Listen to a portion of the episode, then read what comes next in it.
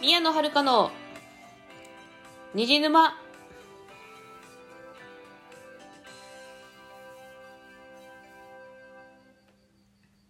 皆さんこんばんは宮野遥です。この番組はオタクがオタクのために布教するオタク向けのラジオです。さてえーと9月になりましたけれども皆さんいかがお過ごしでしょうか？ああのこの番組今は2週間おきの更新になってますんで、えーと、9月初っ端の更新が10日ぐらいなんですよね。なんでもう9月になってからちょっと経ってるからなんかなんかあれだなって感じなんですけど。あまあいいや、まあ、9月になりましたね。まああれですかなんかね9月になってちょっとなんか涼しくなってきたきましたね。朝朝夕はね。なんか昼も暑かったりするけど。まあ、そろそろ秋が来るのかなっていうか一応秋なのか今っていう感じですね。でですね。えっ、ー、とまあもう雑談はこれが一緒にですね。ちょっと本題に入りたいと思いますが、えー、今回はですね、えー、ドクターストーン舞台版の話をしたいと思います。えー、正式名称がドクターストーンザステージサイエンスワールドです。通称ドクステなんですけれどもドクターストーンステージだからね。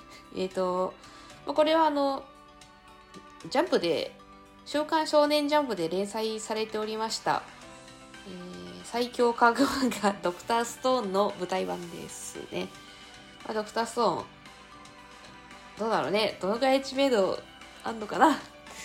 あのー、まあね結構。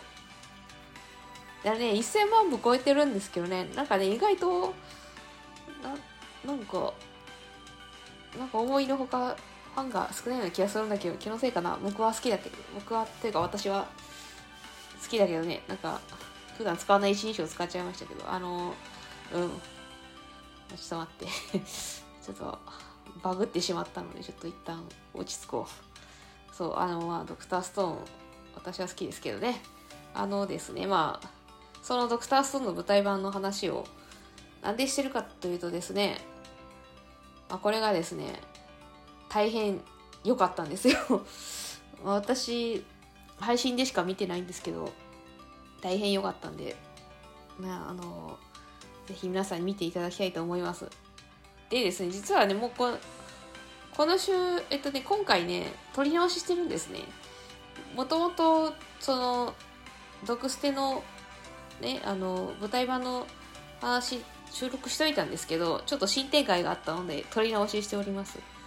というのもですねあのー、あれですよ。9月1日からですねあのー、初日公演がですね映像販売されることがね決定したということで大変おめでたい話でございますよ。ねあのーこれね、この毒捨て、毒捨て結構いろいろね、大変だったというか、ちょっといろいろね、不運が重なって、重なっちゃったんですね。これもともとはですね、夏に、今年の4月にですね、東京と兵庫で公演をやる予定だったんですよ。2カ所でね。ただですね、あのー、ですね、その期間中にですね、東京公演の期間中か。東京公演の期間中にね、その、なんだ、舞台の関係者にコロナ陽性者が出て、え、なんと東京公演が中止になってしまいました。期間中に。で続いてその東京公演の後に集合公演もやる予定だったんですけどあそれも全部中止になりました。というわけで多分ね4公演ぐらいしかやってないらしいんだな。あの実際の公演なんであのほぼほとんどやっていないうちに期間が終わってしまったというめちゃくちゃ悲しい悲しい舞台版なんだよ。悲しい本当に。で私配信で見たんですね。あのー、これ発表された当初はですねちょっと大丈夫なのかと思ったんですよ。舞台舞台版。ドクターソン舞台とか大丈夫かよと思ってたんですよ。なんでチケットを取ってなかったんですけどちょっと配信やってたんですね。初日公演だけその配信で見られたんですよ。まその期間が2回ぐらいあったんですけど。それがね、それ見たらですね、めっちゃ良くてですね、だからこれはいいじゃないですかということでですね。でですねまあちょっと評価が180度変わりましたね。特にあのあれねなんでしょうねあのこのドクステねあのオリジナルキャラがいるんですね。あのドクタロっていうね。あのあなた誰ですか？みたいな。オリジナルキャラがいるんですけど、まあ、このドクタロがですねなんだろうすごくいいんですよね。最初見た時はなななんだよこいつと思ったんですけど。舞台見る前はねなんだよこいつと思ったんですけどなんかこのドクタロがなんだろう一番美味しいキャラなんですよね。あのなんだろうドクタロはなんだろう作品の解説役作品というかそのストーリーの解説っていうかナレーションみたいなナレーションみたいな立ち位置兼あの科学実験賞の進行役みたいな感じなんですよね。あの科学実験賞があるんですねドクドクステってあの本編の合間に、まあ、そこがやっぱドクターストーンらしいとこだなと思ったんですけどあの実験がちょいちょい合間で出てくるんです、ねまあ、あの科学漫画なんでねやっぱそこをやっぱそこをねあの取り入れてくれたのはすごくありがたいですよね。なぜ科学科学漫画なんでね大事ですよねそこね。すごく大事。すごい強調してあのなんでああれすごいいいあの構成が素晴らしいあのなんだろうちゃんとドクターストーンのことを考えて作られた構成だなと思いまして。私はすごく感動しました。でなんでですねあのー、2.5次元というものをねあんま見たことなかったですよ私。あんまっていうか多分今まで見たことないかな。あのドクステ以外でその見たことないですよ多分2.5次元。なんでね結構抵抗あったんですけどなんかね一度見たらですねこの劇中音楽がずっとなんか脳内連動再生されるんですよ。それぐらいハマりましたね。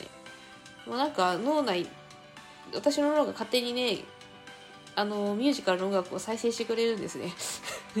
の望んでいようといまいとそういう感じで とてもとても大変楽しい舞台でしたね。でですねやっぱあのー、まあ、ドクターだけじゃなくてあの他の既存のキャラというかあのドクターストーンのもともとのキャラのそのキャラの再現度もすごく高かったんですね。なんかご本人降臨してますかっていうぐらい再現度がすごかったですね。なんかえ声優さんがやってんのかなみたいな。違うんですけど声優さんじゃないんですけどね演じてるのは。じゃないんだけどなんかそれぐらい再現度が高かったですね。あの特にですね主人公のね千空千空ちゃんね。千空の再現度すごい高かったですね。なんかあのあの含み笑いとあの悪役悪役じみて含み笑いとかねあと ねあのちょっと専門用語が飛び交う絵画解説とかあの辺があの辺の感じがご本人感があってすごいすごいなってあの再現度高くて素晴らしかったですね。え ちょ台本に「ドクタロウがいいぞ」って書いてある。いやもう本当に良かったんですけどねドクタロウね。あのー ドクターロはいいぞって一言書いてありますけど、あのね、本当に良かったんですよ、ドクタローもね。あの、なんだろう、ドクタローはなんか、結構なんだろう、なんか、観客の心をつかむのがうまいなって思った、思いました。あの、科学実験賞はでの進行役だったんですけど、なんか、うん、良かったね。あの、心をつかむのがうまいんだよ。なんか、なんかそのなんだ実験証の時も説明聞きやすいしあとなんか適度にギャグを入れてくれるんでなんか そううんとてもなんか美味しいキャラクターだよ って思ったなんかあのドクターを演じてるあの俳優さんってあれなんですか理系の方なんですかっていうぐらい説明がすごい自然だったのまあそんぐらい良かったです。良かったしか言ってないけど。まあでもあのまあドグステはまあ言うてミュージカルなんでミュージカル文化に抵抗がある方はちょっと厳しいかもしれないですね。あのね。そういう方は厳しいかもしれないけどね。ミュージカル文化に抵抗なければすごくいいですよ。そうおすすめですね。あのちなみに私ね意外とミュージカル文化抵抗なくてですね。てかむしろねなんかミュージカルで 歌い出すとテンション上がっちゃうんだけどなんでかなと思ったんだけどあれなんですよね。私ちっちゃい頃からにディズニー映画をよく見てたんですよね。あのディズニー映画もよあれもミュージカルじゃないですか言うてみれば。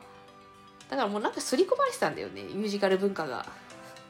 だからですねだ多分だからミュージカルにあんま抵抗がないんだと思うんだよね。